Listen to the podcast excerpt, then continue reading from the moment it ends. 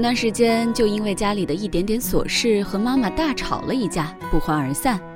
那个时候，大家为着同一个目标各据一词，争得不相上下，都觉得自己说的是对的，是真理。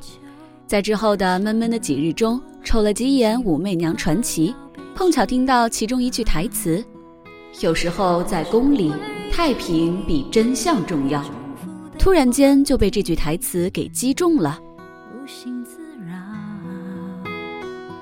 这让我想起了亚马逊创始人 Jeff 著名的演讲。他在演讲中回忆小时候，为了彰显自己聪明，在祖母抽烟的时候，他开始心算他每天抽几根烟，每根烟换几口气，然后根据广告的说法，飞速换算出照这样的速度，他的祖母已经折寿了九年。他边心算着边说出这句话的时候，并没有得到期待中对他高超算术技能的表扬，相反的是。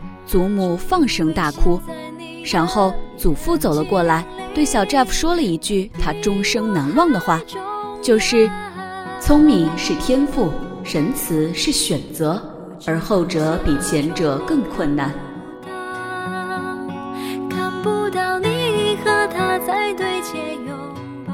在这个事件中，至少当事人只是想显示自己的才华，而在现实中，更多的时候。双方是对错的互辩，真理和真相仿佛是最最紧要的。听不到别人口中的他好不好？再不想问，也不想被通知到，反正你的世界我。《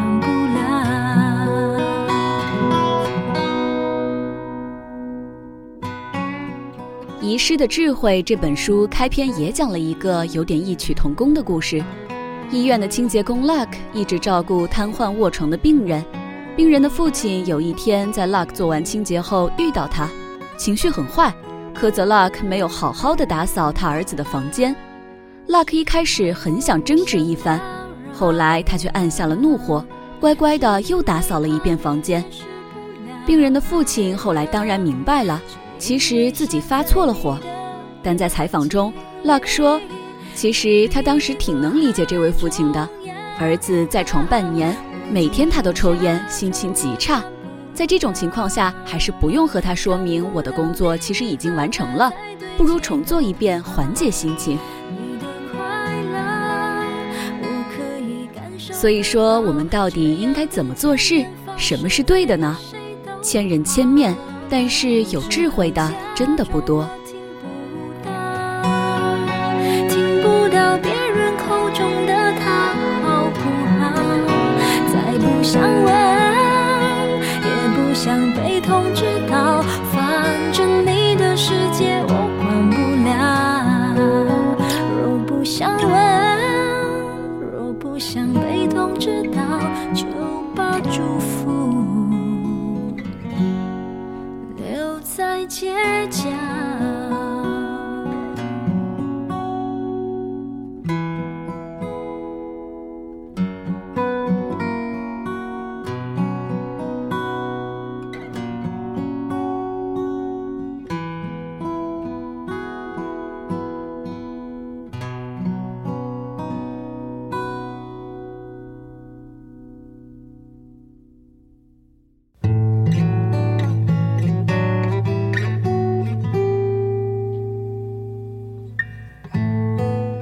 再来反思一下，现在家庭生活里亲人间的拌嘴或吵架，每次最激烈的时候，无非是在双方争执这件事是谁对谁错，大家都个性执着，不肯轻易认输，所以在可能的情况下，我们都要辩个清楚。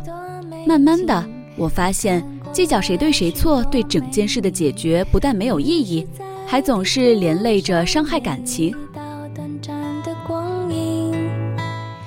其实世间太多事情本来就没有定性的规范来裁决，人与人是如此的不同，或者说大多数人从本质上是多么害怕承担责任，以及自尊心受伤后本能的反抗。为什么死活要争自己是对是错呢？就是因为害怕对方怪罪到自己头上，怕自己负有责任，恐惧自己是造成事件的主因。所以下意识的想为自己开脱，成为第一的本能反应和心智模式，甚至超过了当下应该有的全局思考。所以说啊，有时候这真的是一种理性带来的灾难。我们人类是灵长类动物，所以我们在吵架辩解的时候，都喜欢摆事实、讲道理，以为真相会越辩越明。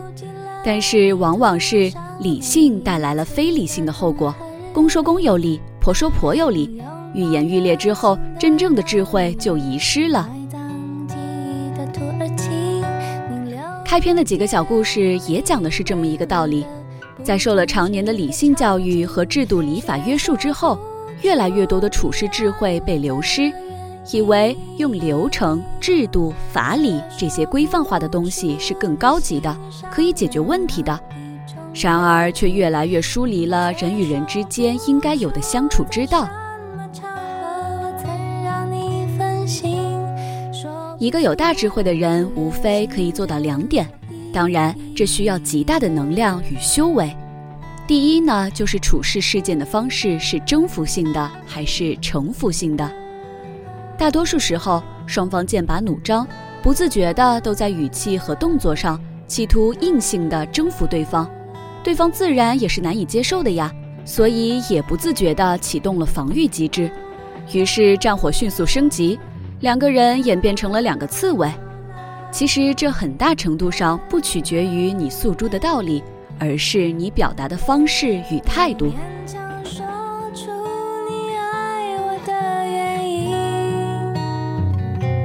却说不出你心上第二个就是有没有能力用善意去还原对方做这件事情的初衷。太多的时候，吵着吵着就忘了最开始的初心，升级到荒唐的地步。但是带着仁义还原初心是需要最大智慧的，这就是 Jeff 的祖父说的那个道理。只是用友好的那种难得糊涂，比用聪明的那种勇往犀利要难得多。特别是让一个聪明人有意识的变糊涂，是需要额外的修炼。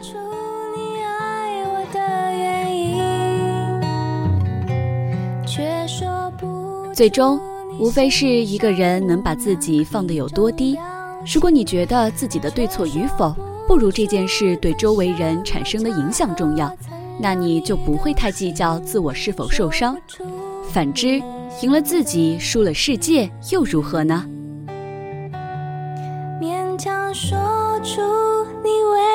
寄出的每一封信，都是你